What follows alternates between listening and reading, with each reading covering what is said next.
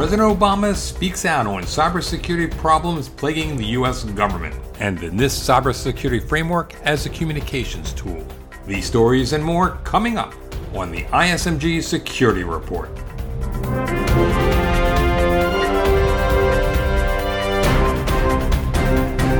Hello, I'm Eric Chabrow. We start off with President Obama expressing concerns over the U.S. government securing its IT. Speaking at a news conference, Obama responded to a question regarding the Justice Department's investigation of Democratic Party presumptive presidential nominee Hillary Clinton's use of a personal email server while serving as Secretary of State.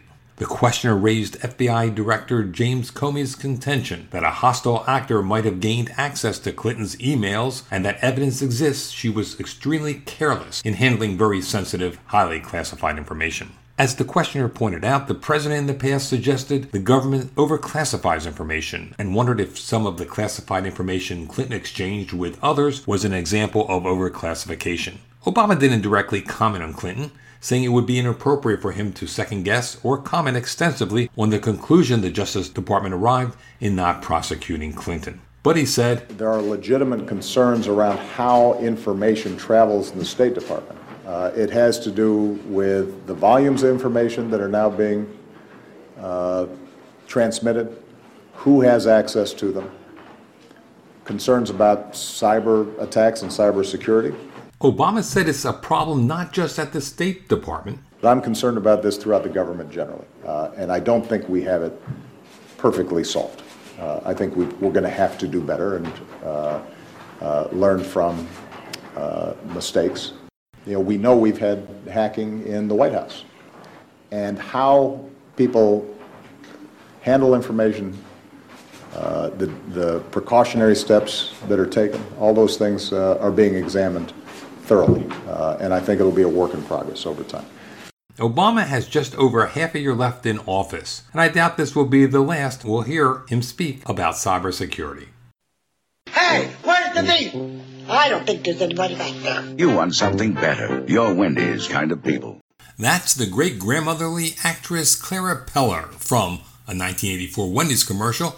But now the question is not where's the beef, but where's the breach. In January, Wendy's announced it was investigating a data breach that continues to haunt some customers. To bring us up to date, I'm joined by ISMG Managing Editor for Security and Technology, Jeremy Kirk. Hi, Jeremy. Hi, Eric. What's the status of the breach? Wendy's said the breach was far larger than it initially estimated. It said earlier this year that it thought it affected 300 franchisees restaurants, but actually it affected more than 1,025. What Wendy's has done is put up a online tool where people can check if they visited a restaurant that was affected by the breach. How was uh, Wendy's compromised? Wendy's was compromised by a malware attack. And basically what happened is that their point of sale system, which is the electronic cash registers that they use to process transactions, was infected with malware. They said a third party had access to their systems and that the attackers installed the malware through that third party. They haven't identified the third party, but this apparently affected an older style POS system that Wendy's is using. Wendy's has been upgrading to NCR Aloha POS for several years, and they've been pushing franchisees to install this system, but apparently it only affected this old system that they were using, which they did not describe. Do they know if the breach continues?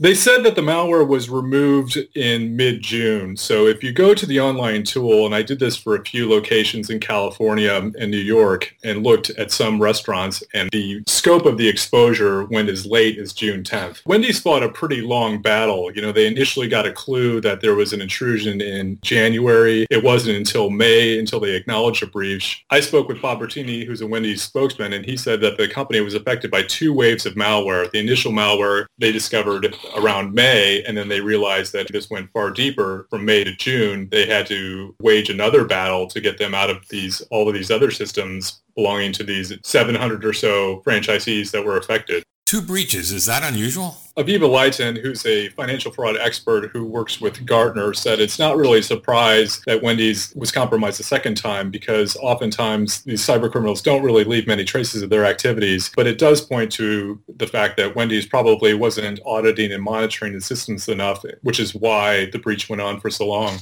We've seen a lot of large breaches recently. Are, are, there any similarities between what happened at Wendy's and maybe some of these other companies? Wendy's was compromised in essentially the same manner that Target was. Target was compromised through a third-party contractor that had access to its systems, and Wendy's says that the same thing happened to it. So if there's a lesson to be learned is that large companies should be very aware about suppliers or any other sort of organizations that have access to their systems because that may represent a real weak point. Okay, well, thanks, Jeremy. Thank you very much, Eric. You're listening to the ISMG Security Report on ISMG Radio. ISMG, your number one source for information security news. The Obama administration's cybersecurity framework has been around for a couple of years. Developed under the auspices of the National Institute of Standards and Technology, the framework is proving to be a tool that goes beyond helping enterprises, especially those operating critical infrastructure, to secure their information assets. The cybersecurity framework is a tool that fosters communications among various stakeholders, such as IT security practitioners and business executives. A few weeks back, we posted an interview with Matt Barrett. He's a program manager at NIST, overseeing the cybersecurity framework. In that interview, Barrett explained of coming changes to the framework. Today, we'll pick up our conversation. I asked Barrett, what does NIST envision for the cybersecurity framework? What we hope is to drive a heartier dialogue a more precise dialogue. When I say more precise, one where we're not accidentally talking past one another, where we truly understand what each other is saying in regards to cybersecurity. As so it seems one of the core values of the cybersecurity framework is to improve communications among its various constituencies. Yeah, absolutely. I liken the cybersecurity framework core, the, I use a nerdy word, I call it a taxonomy, but the reason I refer to it that way is here's a taxonomy that anybody who's taken a biology class will remember, the plant and animal taxonomy, kingdom, phylum, family, order, class, genus, species, right, the seven-layer model. When I say canine and when I say feline, I bet we don't have to communicate any further for you to intuit well, here are some properties that those classes of animals have in common, and here's some properties that they have that are different. And in some ways, framework endeavors to be the same sort of thing relative to cybersecurity outcomes. Has NIST developed new terminology to enhance communications among stakeholders? That's an interesting question because one dimension, one design criteria, if you will, of framework was we purposely tried to pick words that weren't novel, that were in practice in the industry. Asset management is an example.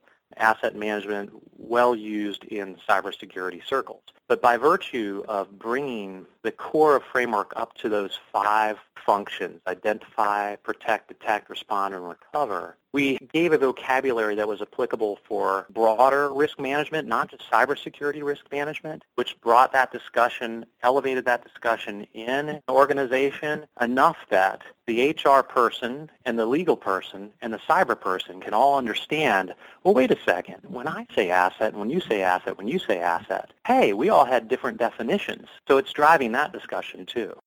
Finally, what's the best way to get banks that have been hacked to come clean and share information about their attackers, tools, and techniques? Data Breach Today editor Matt Schwartz says, to start, make the hack bank an offer of expert assistance that they can't afford to refuse. That seems to be part of the impetus behind interbank messaging network SWIFT, creating an internal digital forensic and customer security intelligence team. Swift is contracting with cybersecurity specialist BAE Systems and Fox IT to assist. The program is a reaction to persistent security criticisms leveled at Swift in the wake of the $81 million heist from Bangladesh Bank earlier this year. In that case, attackers employed fraudulent Swift messages to drain funds from the bank's Federal Reserve of New York account. According to Schwartz, Swift will help hack banks investigate intrusions and fraudulent Swift transfers, as well as share attack related intelligence anonymously with other banks. Swift promises to share anonymized attack related intelligence, not just with its 11,000 bank customers, but also with oversight bodies, information sharing and analysis centers, as well as other digital forensic investigation firms. That's the ISMG Security Report. Our theme is by Ithaca Audio. I'm Eric Chabrow. Catch you next time.